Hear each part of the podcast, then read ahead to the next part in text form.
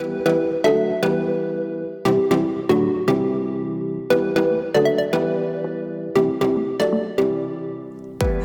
and welcome to episode 3 of the Simply Commercial podcast series. I'm Alex, and I'm your host for today.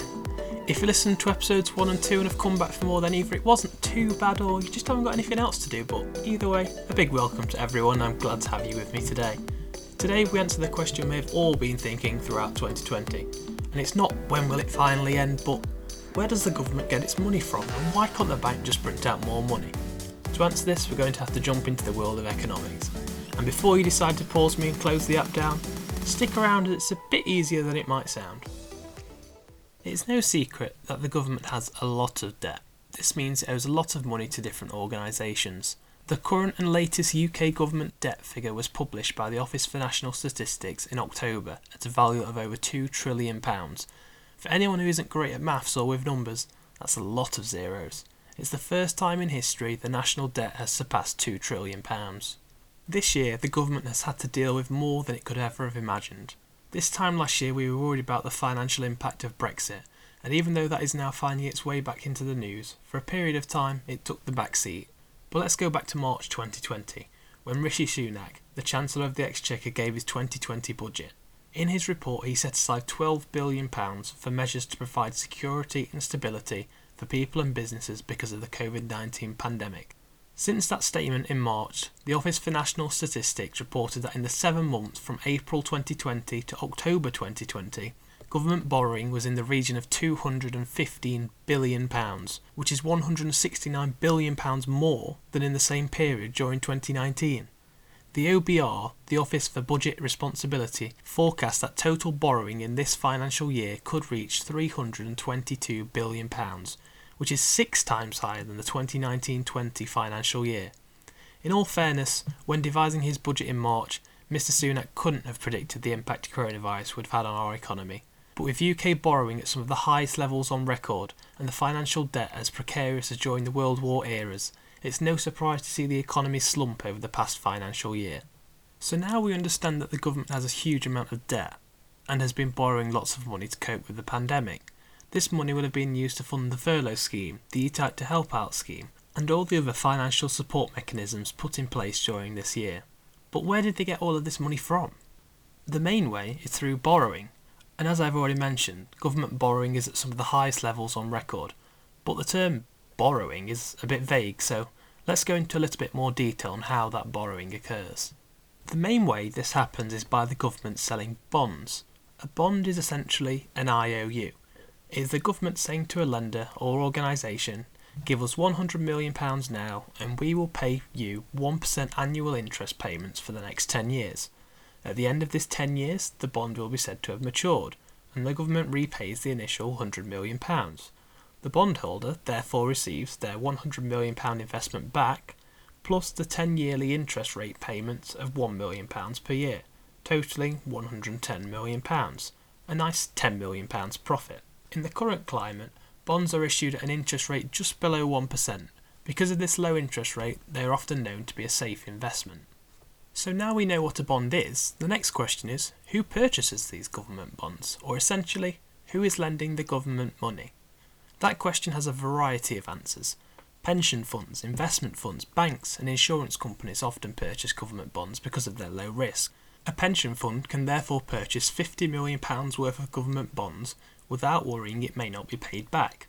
As with any investment, repayment isn't inevitable, but as a low yield investment, which means the returns are smaller than a high yield investment, is certainly less risky than most. One of the main purchasers of government bonds is the Central Bank of the UK, more commonly known as the Bank of England.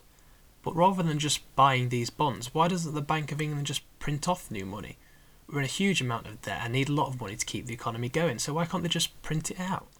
In an indirect way, this is exactly what they're doing, but it may not be as you'd imagine. The reason why the bank can't simply print out money is because of inflation. Inflation, in a simple sense, is, as Boris would put it, how much bang we get for our buck. To illustrate this, let's take a look at the increasing rise in the price of Freddo chocolate bars. In the year 2000, you could pick up a Freddo for 10 pence, whereas now they retail at around 30 pence. If the market were to follow inflation, Freddo should be priced currently at 17 pence rather than 30 pence. This would mean the 17 pence we spend on a Freddo today would be the same value for money, or bang for our buck, as spending 10 pence on a Freddo in 2000. This is because inflation takes into account the value of our money, and if we print off loads of money and inflation rates are high, we could end up paying ridiculous amounts of money for products. After the end of the First World War, this exact thing happened in Germany as it struggled with debt. The country went through a period of hyperinflation. In January 1923, a loaf of bread would cost 250 marks, a mark being the currency in Germany during that period. Just nine months later, in November 1923, that same loaf of bread cost a staggering 200 billion marks. Yes, you heard me right. That loaf of bread went from 250 marks to 200 billion marks in nine months. The situation was that crazy that it actually cost the German bank more to print the note than it was actually worth. Employees were being paid twice per day because by lunchtime their wages were worthless. It's true that we learn from the past, so to avoid inflation, or indeed hyperinflation, the Bank of England has to be careful in its production of money. Inflation isn't, however, bad if it is controlled, it can be a good thing, and the Bank of England Monetary Policy Committee have an inflation target at 2%. So too much inflation is bad, and a little is okay. However, 30p for a Freddo still doesn't seem to sit right with me. So we've seen that the bank can't print money, but in a weird way the bank manages to create money and pump it into the economy through a method called quantitative easing. It might sound complicated, but it's actually quite simple. The way the Bank of England engages in quantitative easing is that they create new digital money rather than printing it, and use this money to purchase the government bonds we mentioned earlier, therefore injecting new money into the economy. Under this method, the Bank of England has bought a total of £875 billion worth of government bonds. But the use of QE doesn't stop there. Let's say, for example, an investment fund purchased £50 million worth of government bonds in 2018 the Bank of England could purchase that bond from the investment fund.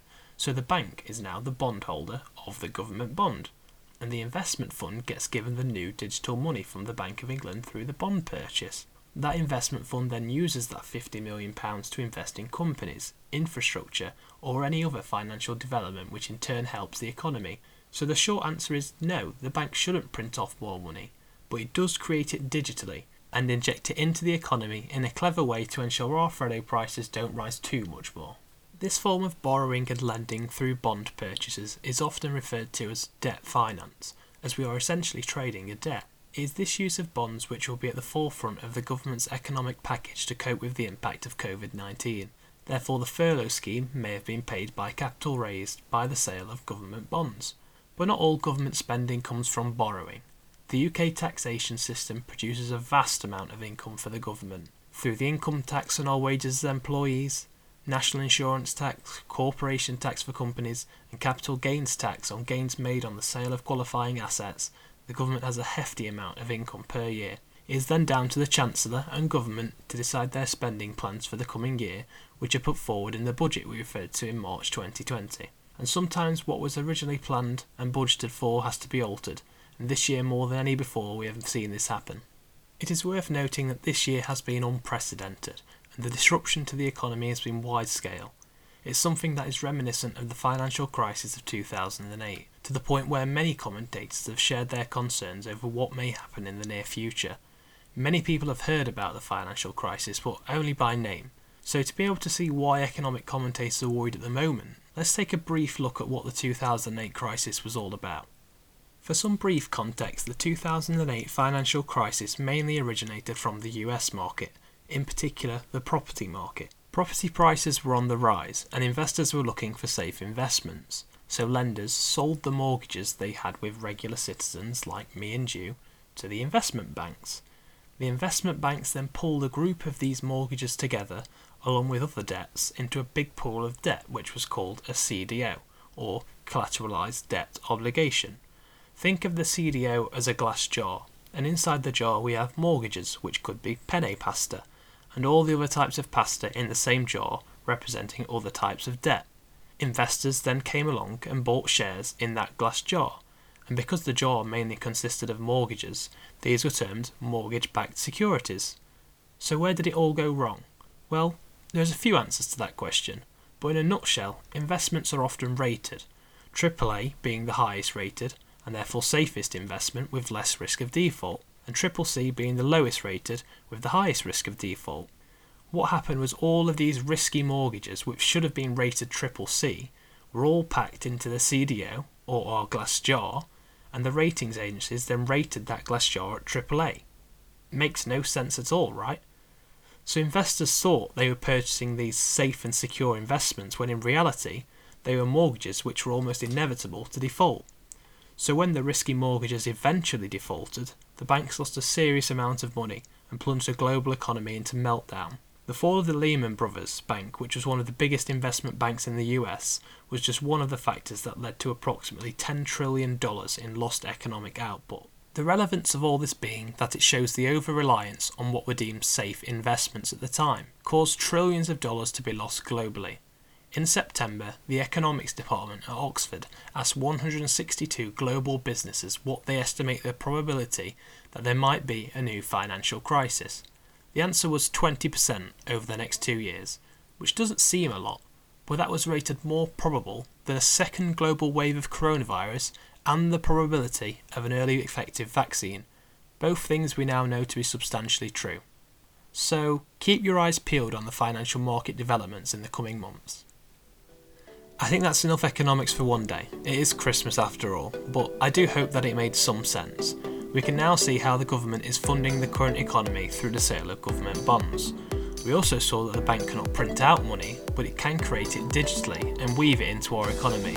And we also touched on the possibility of another financial crisis. If the 2008 financial crisis section did interest you, I would highly recommend watching the movie The Big Short is a great portrayal of the crisis from the perspective of some highly intellectual individuals who betted against the mortgage market, or essentially shorted the mortgage market as it is termed, and became very rich when it all came crashing down. And if that isn't enough to entice you, hopefully the cast of Brad Pitt, Ryan Gosling, Christian Bale, and Steve Carell does the trick.